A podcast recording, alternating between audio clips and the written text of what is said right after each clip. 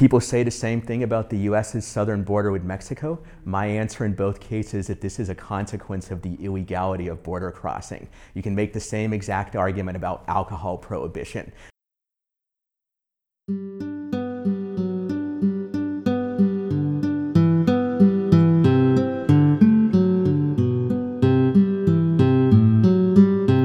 Hi, welcome to this episode of Runnymede Radio. I'm Joanna Baron and I'm very happy to introduce today's guest, uh, Professor Ilya Somin. Ilya is a law professor at George Mason University's Antonin Scalia Law School in uh, Virginia, just outside of Washington, D.C. Uh, Ilya has written several books on law and public policy, including Political Ignorance Why Smaller Government is Smarter, uh, in which he argues that people's widespread ignorance on the facts underlying public choices is a fatal problem for the effective functioning of democracy.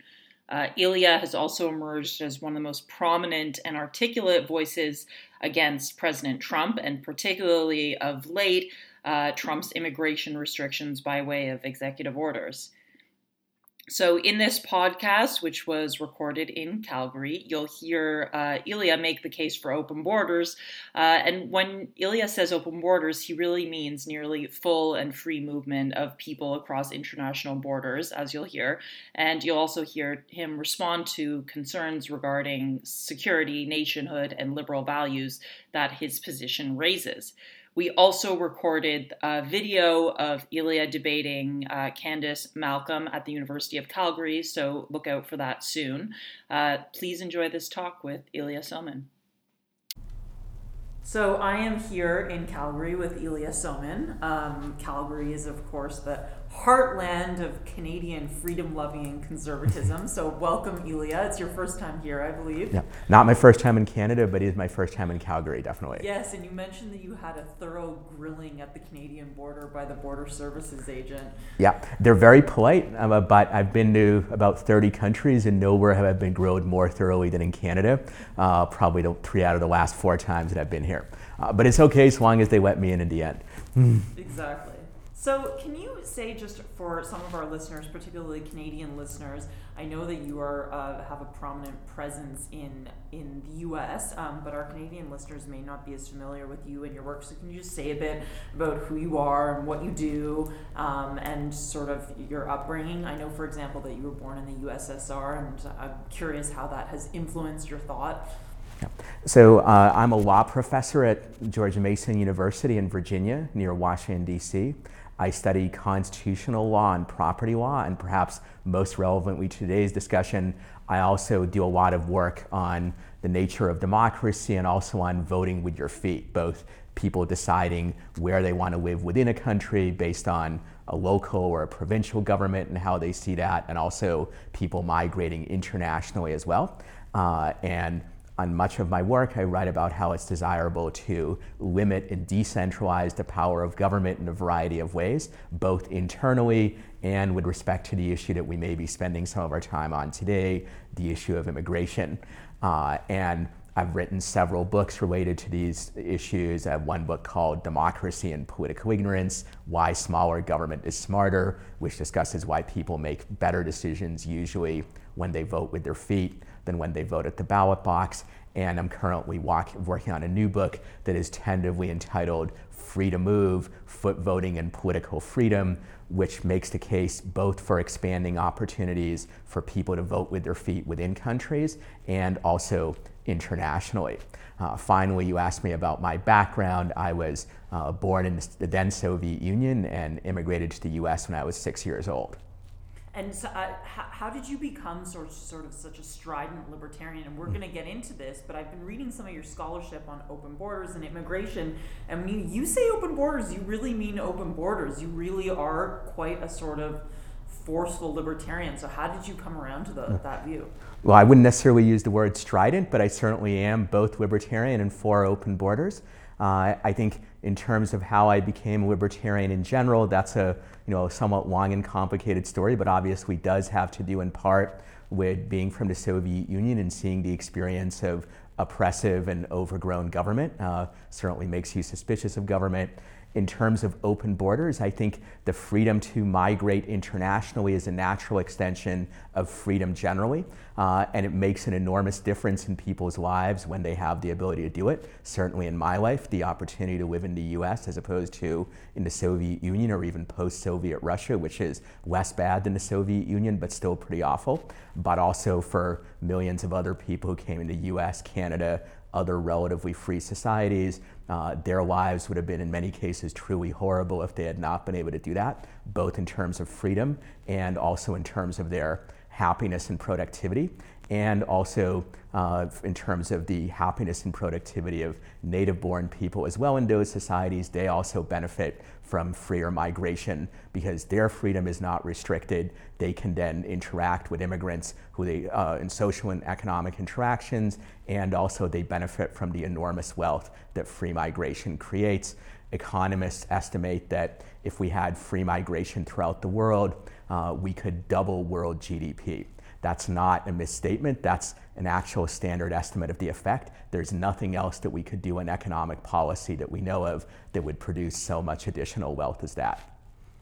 Okay, so you've talked about the sort of the, the guiding maxim of your position on open borders, but just to be clear, do you think that we shouldn't have borders at all? Do you think there should be any restrictions on migration? And if so, what would they look like? So and we, how would you justify? So we certainly should have borders because borders serve many functions other than restricting migration. They serve to delineate the spheres of authority of governments. They serve to delineate what it means to go to war and many other functions as well. Uh, what we should not have is the kind of massive system of migration restrictions that currently exists in the world, where where people are allowed to live and how much freedom they have is solely determined or overwhelmingly determined by a morally arbitrary characteristic, namely where they happen to be born. Uh, and it's really just another way of uh, discriminating against people based on their choice of parents. We don't allow that with respect to race uh, or ethnicity.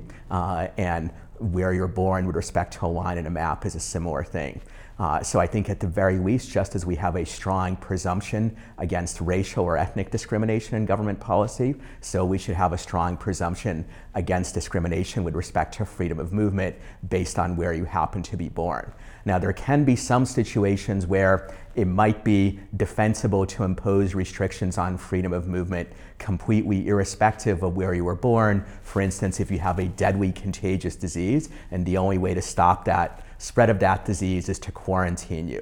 So I don't believe in a completely absolute freedom of movement, or really, I don't believe in any completely absolute right to do almost anything. What I would say is that freedom of movement, like freedom of speech, freedom of religion, and so forth. These are very important fundamental rights. And if we're going to restrict them, we should have a very compelling reason for doing so, namely some great good that actually will be achieved and that can't be achieved by less draconian measures. So, tonight, uh, shortly after uh, we wrap up here. We're going up to the University of Calgary for you to debate my friend Candice Malcolm um, on open borders and immigration.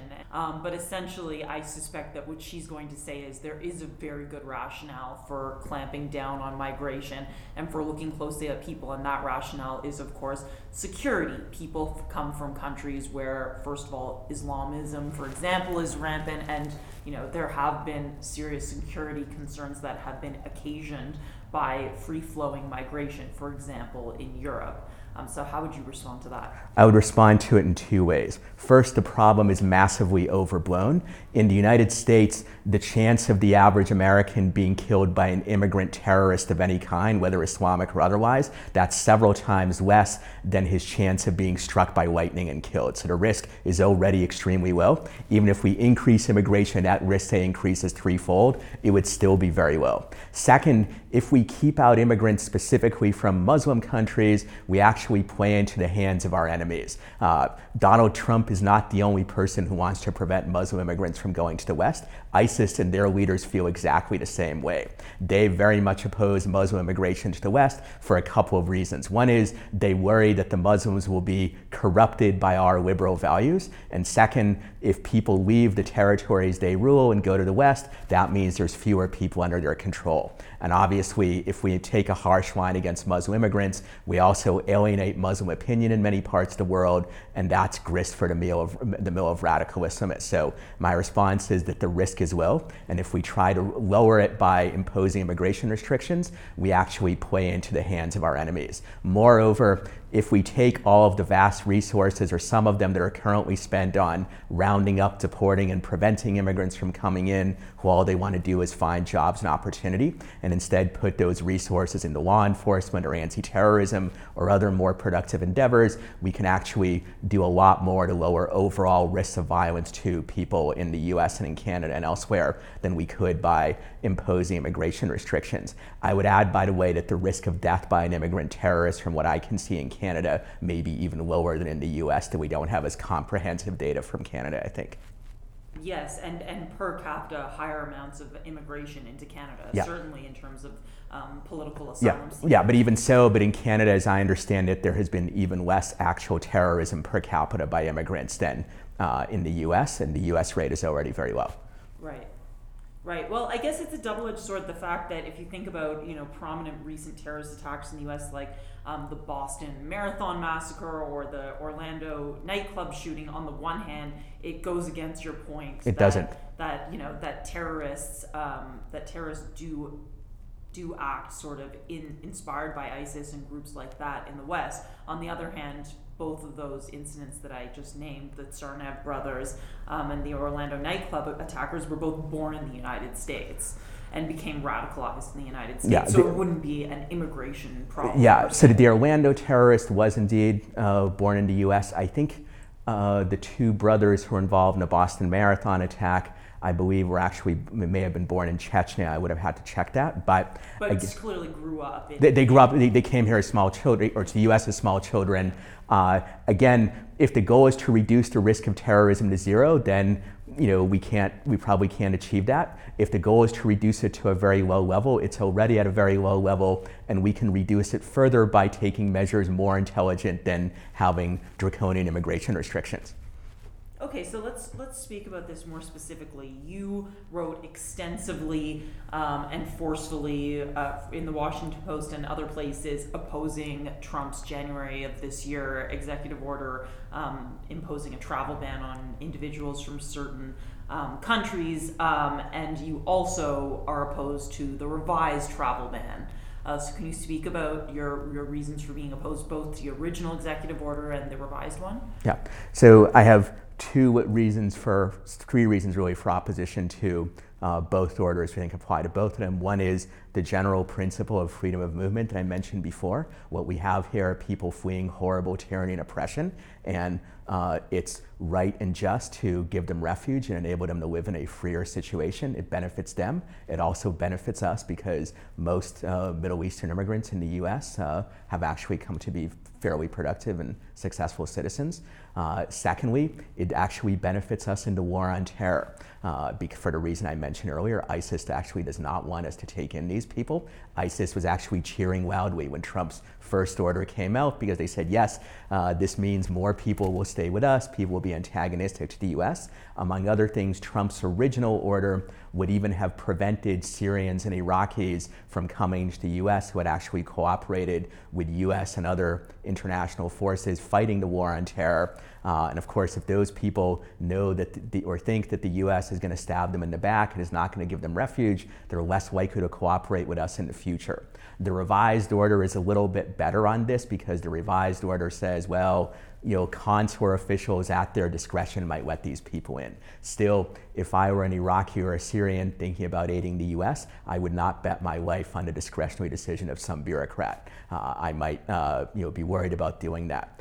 Uh, and then finally, uh, both legally and morally, it's pretty obvious that both the original order and the second one was motivated by religious prejudice. Just listen to what Trump himself said during the presidential campaign and listen to uh, his advisor, Rudy Giuliani, who played a big role in writing the uh, order. He said civically in a TV interview, we started out with a Muslim ban, but then we said, let's write it in a way to make it legal. So this is a very obvious and blatant case of pretextual discrimination that they knew that an order that, that openly said we will forbid Muslims to come in, that would probably be struck down by courts. Right, but it does sort of it does single out uh, several countries which are not necessarily the majority of Muslim population countries. Yeah, so so each one of those countries has at least a 90% Muslim population.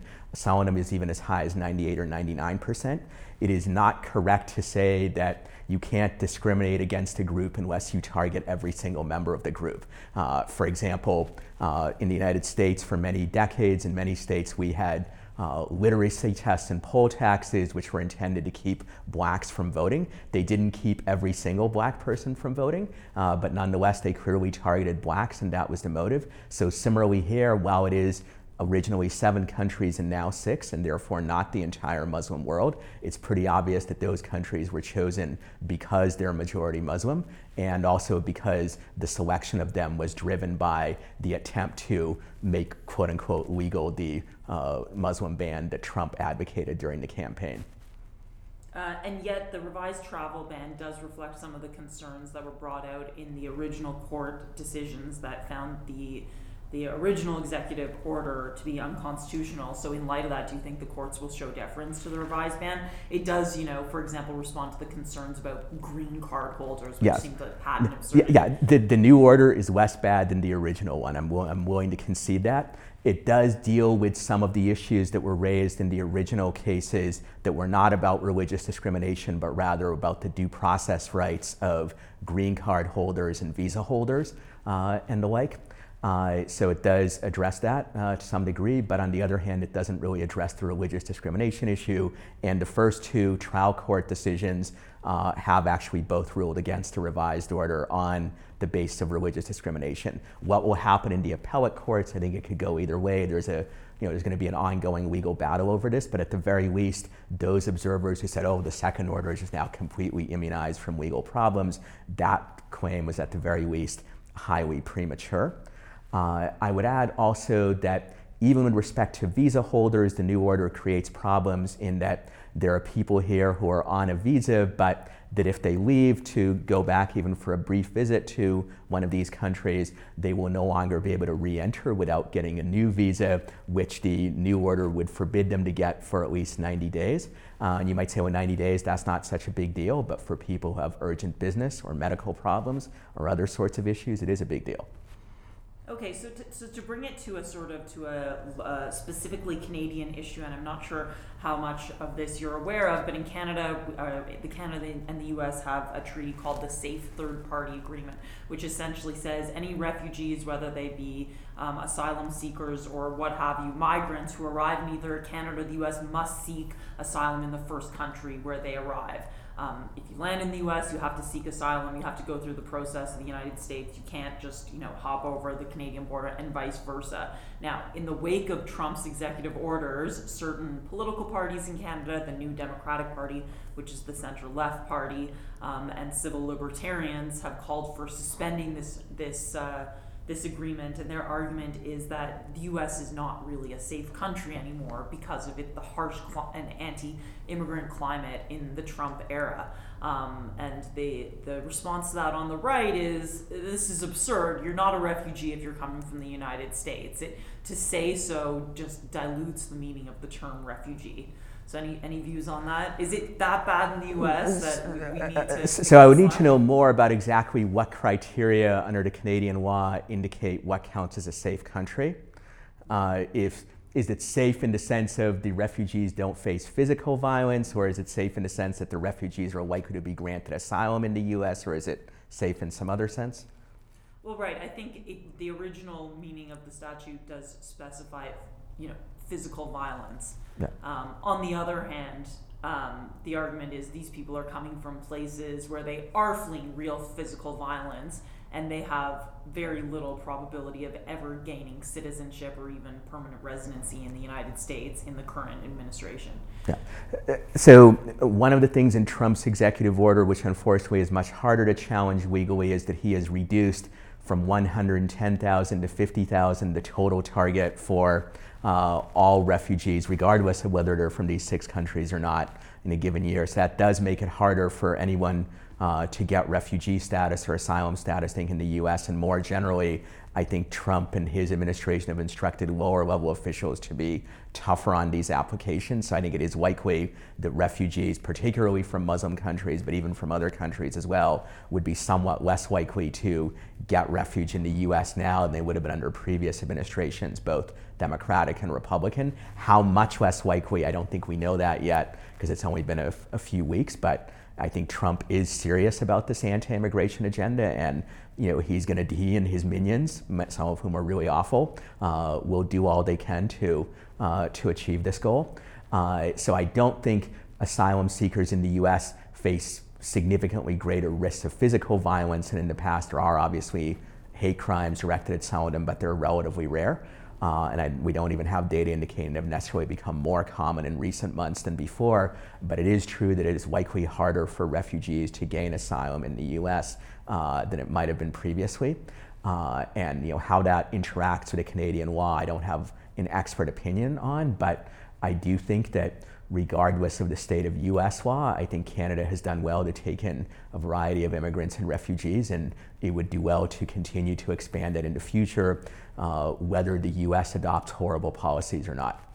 Yeah, well, the facts on the ground currently are difficult because we do know that in the last few months, the number of illegal border crossings from the US into Canada have just skyrocketed, which is extremely dangerous. You have people literally running, you know, across, you know, snowy woods, and I think a few people have died because they know that there is a loophole that if you do make it to Canadian soil, your your application will be considered. Yeah. It won't just be turned around. So it creates these perverse incentives, you know, risk your life by running in the Canadian wilderness in the middle of yeah. the night. So people say the same thing about the US's southern border with Mexico. My answer in both cases is that this is a consequence of the illegality of border crossing. You can make the same exact argument about alcohol prohibition. Uh, that when, when we had alcohol prohibition in the US, and as I understand it, in some Canadian provinces, including Alberta as well, it was very risky to be involved in the alcohol trade because you had to do things in secret and even cross the you know, cold forest at night or whatever. So the way to solve that problem was through the legalization of alcohol. And similarly, if you legalize border crossing, people will no longer be incentivized to uh, do it in a risky way. They could do it in a safe way. Uh, and that would be true both for our southern border with Mexico and also for your border with the United States. Uh, that if people could cross legally and if border crossing were presumptively legal as opposed to being presumptively illegal, then we could take care of this problem of uh, people doing it in risky ways. Okay, well, it, it, it's not really deniable that the uh, political elites, such as yourself, in Europe and the United States, tend to be generally more pro open borders, pro migration, um, for moral, economic, political reasons than the general population. Um, and I suspect, as a scholar of political ignorance, or even an engineer of the theory of political ignorance, you have some views about that. And first of all, I'd love to hear you relate those two areas of your interest. So I think this is the first time that I've been complimented in such a way as to be considered a member of the political elite. the amount of political power I have is pretty minuscule. Uh, but I do take the point that it is true. Have a regular soapbox in the Washington okay, Post. fair enough. Uh, I'm not sure that's quite enough to be a member of the political elite. It, it, does give me a bit more influence than the average person has, maybe even 50 or 100 times more than the average person, but that's still very little in a political system as large as the U.S. But be that as it may, I do take the point that sort of highly educated people on average are more pro-immigration than lesser educated or less knowledgeable people, and I do think this has to do with political ignorance. If you look at data on determinants of opposition to immigration. First of all, one big determinant is actually greatly overestimating the percentage of immigrants who already are in, the, in a given country. Uh, the, it's, tend, it's tended to be overestimated several fold. Uh, secondly, it's often due to ignorance about such things as how many immigrants are on welfare, uh, their crime rate, and so forth. For instance, in the US, about 50% of the public and over 70% of Republicans think that immigration increases the crime rate, whereas in reality it has the opposite effect. Immigrants, including illegal immigrants, have a much lower crime rate than native born Americans do. This, by the way, is true in Canada as well. Uh, and much of the public doesn't know that. Uh, this is one of several facts that highly educated people are more likely to know for a variety of reasons, and that affects their attitudes. Now, I'm not saying uh, that the fact that more knowledgeable people tend to support more immigration by itself proves that it's a good idea. More knowledgeable people can be wrong and sometimes are, but on average, I think they're less likely to be wrong than the less knowledgeable. And so it is not my view that if everybody was highly knowledgeable about immigration, they would all be as open borders as I am. Most of them would not be, but they would be much more open to immigration than on average they are now. Okay, so so to push back, there are political consequences to strong pro-migrate immigration policies, whether it be for ignorance or whatever. Um, and David Frum, who's been, I think, one of the most nuanced sort of restrictionist commentators, um, had a great quote recently at the Atlantic. He said, "When liberals insist that only fascists will defend borders, then voters will hire fascists to do the job that liberals won't do." Um, and the implication is that there is a certain, you know uh, mass concern about the effects of immigration. For example, if you're a white working class person in the United States and you've seen um, you've seen your your working opportunities be eroded by the presence of illegal Mexican immigrants or things like that, and you all you hear are liberal elites saying we need to be pro open borders, free full flows of migration, then you have a backlash and you end up with something like Donald Trump, ugly as it is. Yeah, so I would respond to that quote on several levels. It's actually wrong on multiple levels. He packs in a lot of wrongness in a very short sentence. The first uh, form of wrongness is the conflation of defense with stopping peaceful migration. This is a rhetorical move that is often made, but it's wrong. Just as we it wouldn't make sense to say you're defending Alberta by preventing migration from Ontario or Quebec, as long as it's peaceful. So, similarly, we're not defending the US uh, or our border by preventing peaceful migration from Mexico or anywhere else. The conflation of peaceful movement with a military threat is a clever rhetorical move, but it's deeply wrong, uh, and it shouldn't be allowed to pass by. Secondly, uh, yes, it's true that there is this backlash, but the backlash, as I, as I noted before, to a large extent due to ignorance and to a blaming on immigration, economic problems that in most cases are caused by other factors. For instance, you mentioned the issue of white working class people and wages. Uh, it is actually very questionable whether immigration has lowered working class wages at all, much less by a large amount. There is some evidence that it has lowered the wages of high school dropouts in the US. For everybody above high school, it seems like the net economic impact of immigration is positive, especially when you throw in the uh, point that immig- immigrants produce a lot, they start businesses at a higher rate than native born Americans, they actually provide opportunities for the working class.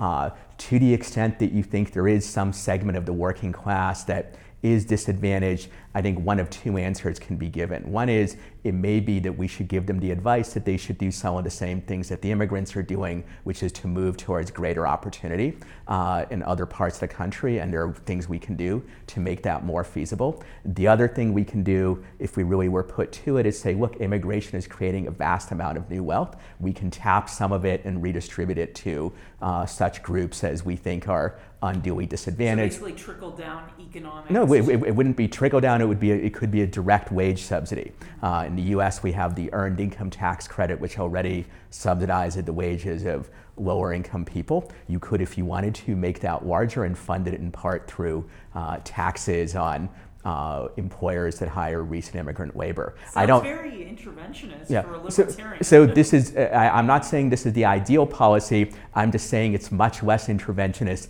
than having a massive draconian immigration restrictions, and also it's much better for the economy. And in fact, our current system destroys massive amounts of wealth. This system would enable that wealth to be created, uh, and at the margin, some would be redistributed. You could argue whether the redistribution is a good idea or not, but it's a less bad idea uh, than simply destroying vast amounts of wealth in the first place so that nobody at all would get to enjoy it. So, just another question about your open borders position. Um, do you think that you are avoiding to some extent what some people have called, quote unquote, the reality of nationhood? In other words, that many people who seek to immigrate to Canada and to the United States are coming from places that don't have a culture of equal rights, don't have a culture of gender equality, don't even have a culture of separation between church and state. Um, and if you import too many of them, the sort of the, the civic culture, the civic culture itself, inevitably at some point becomes transformed. Yeah. So it's a reasonable concern. I have no desire to avoid it, but I think it can be dealt with by means less draconian immigration restrictions, at least in most cases. Uh, first of all, you can avoid much potential political damage simply by having restrictions of the kind that already exist on how long it takes you to become a citizen with voting rights. In the US, you already have to wait five years to become a citizen. You have to pass an English test, and you have to pass a civics test that most native born Americans would fail. My understanding is that Canada has a, a relatively similar system. If you thought it was enough of a problem, uh, you could make turn to five years into eight or ten years. You could make the test harder uh, and so forth. Uh, so the right to move is distinguishable from the right to be a citizen and to vote.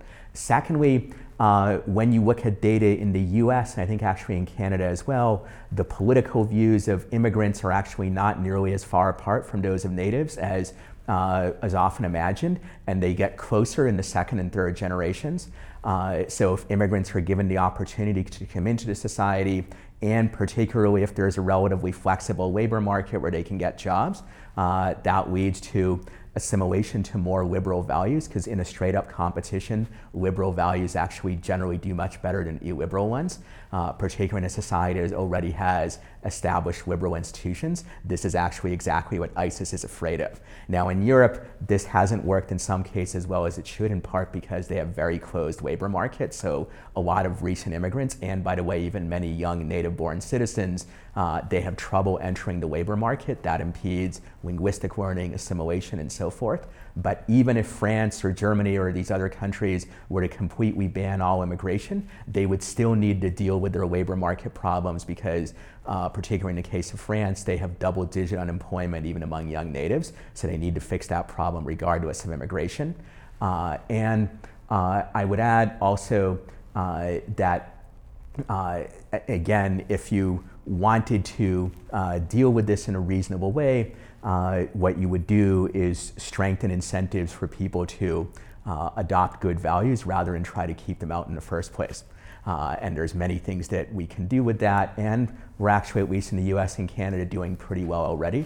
If you look at the surveys on the attitudes of uh, Muslims in the US, uh, close to half of them even support same sex marriage. It's a slightly lower rate than native born Americans, but still, if you support same sex marriage, that probably means you're not a radical Islamist or even a conservative Muslim of uh, any kind. Uh, and there's a lot of other metrics on which uh, uh, American Muslims score reasonably well on that. And you know, that's because we do have relatively flexible labor markets. We do allow people to integrate quickly. And if we continue that, and if we don't adopt a closed minded attitude, as I fear to some degree we might with the rise of Trump and similar movements, we can enjoy comparable and even greater success. And the same thing I think can be true for Canada, for Western Europe, and other places. Yeah, there was an interesting example in Ontario last year where a coalition of uh, Chinese parents lobbied against the Ontario government for introducing a sex ed curriculum, which include dis- included discussions of same sex relationships, and they were strongly opposed to their kids being taught about this and I thought it was sort of it was uh, it, it, I was it was interesting because on the one hand I didn't agree with their position, but on the other hand the fact that they were so civically engaged seemed like a very sure. good thing. So I'm not arguing that immigrants will always have the same attitudes as natives. I'm not even suggesting immigrants won't have lots of foolish and misguided political views. I wrote an entire book about political ignorance and the dynamics of it. Immigrants are not immune to this problem. The issue to ask is not are immigrants people with wonderful political attitudes. The issue is how do they compare with natives and what will be the impact of it? And in general, at least in the US and Canada, difference is not that great.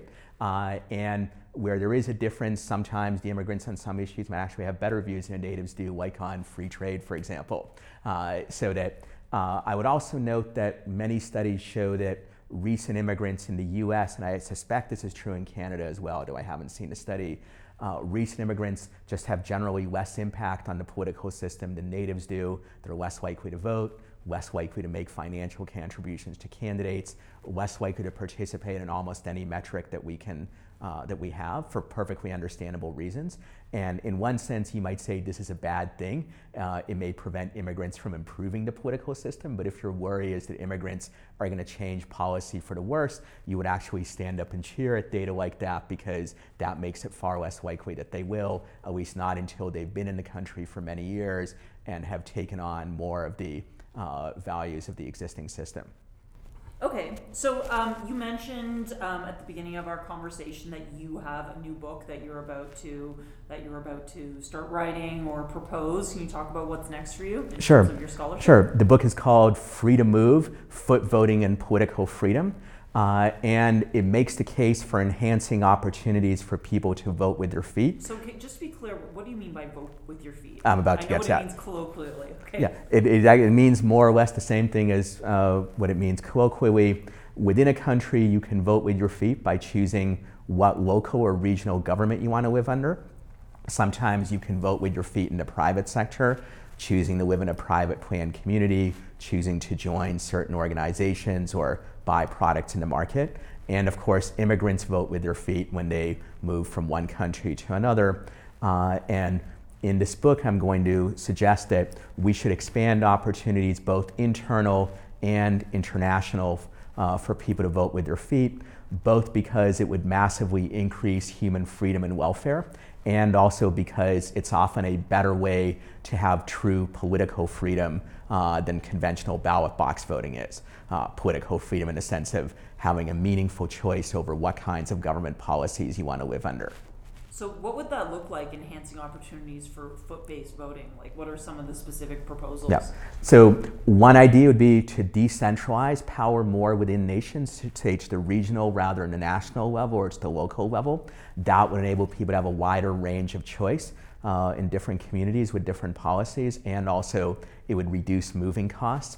Uh, because it's cheaper to move from one province to another, let's say, than from one nation to another, and cheaper still to move from one community within a province to another community within the same province, uh, and so forth. Uh, so, more decentralization. Also, we can break down some artificial barriers that governments have set up that make foot voting more difficult. For example, in the US, and I think in some places in Canada as well, there are restrictive zoning rules which artificially drive up the cost of housing, particularly for the poor. Uh, if that was eliminated or reduced, uh, poor people would find it easier to move to opportunity. That would do much more to help the white working class, by the way, than immigration restrictions would. Uh, and then also in some countries, you have straight up barriers to migration between regions, like in China and India and elsewhere, which could be broken down. And of course, at the international level, we can reduce immigration restrictions, uh, and that would have even larger gains than promoting foot voting internally would. So, last question What is a thinker or a book that has had an indelible influence on your, your work and your thought? Quite a few people, but uh, I would name a couple that are particularly relevant. One is Mancur Olson, the developer of collective action theory, and how often we make bad decisions when, or, or, or have problems when uh, we make decisions where your voice is just one of a large number of people who have an impact, and that certainly applies to voting, but also to some other things. Uh, the, another might be Hayek with his work on uh, the importance of knowledge and how it's better uh, dealt with through decentralized systems and markets and civil society than through top down government planning. And I think that applies in many areas, including in immigration, which uh, Hayek didn't specifically write about very much, but where I think his insights certainly apply. Certainly. Well, tune in to see um, to see Ilya taken to task, and if anybody can possibly overcome his very well articulated reasons for being pro open borders. Thank you so much, Ilya. Thank you.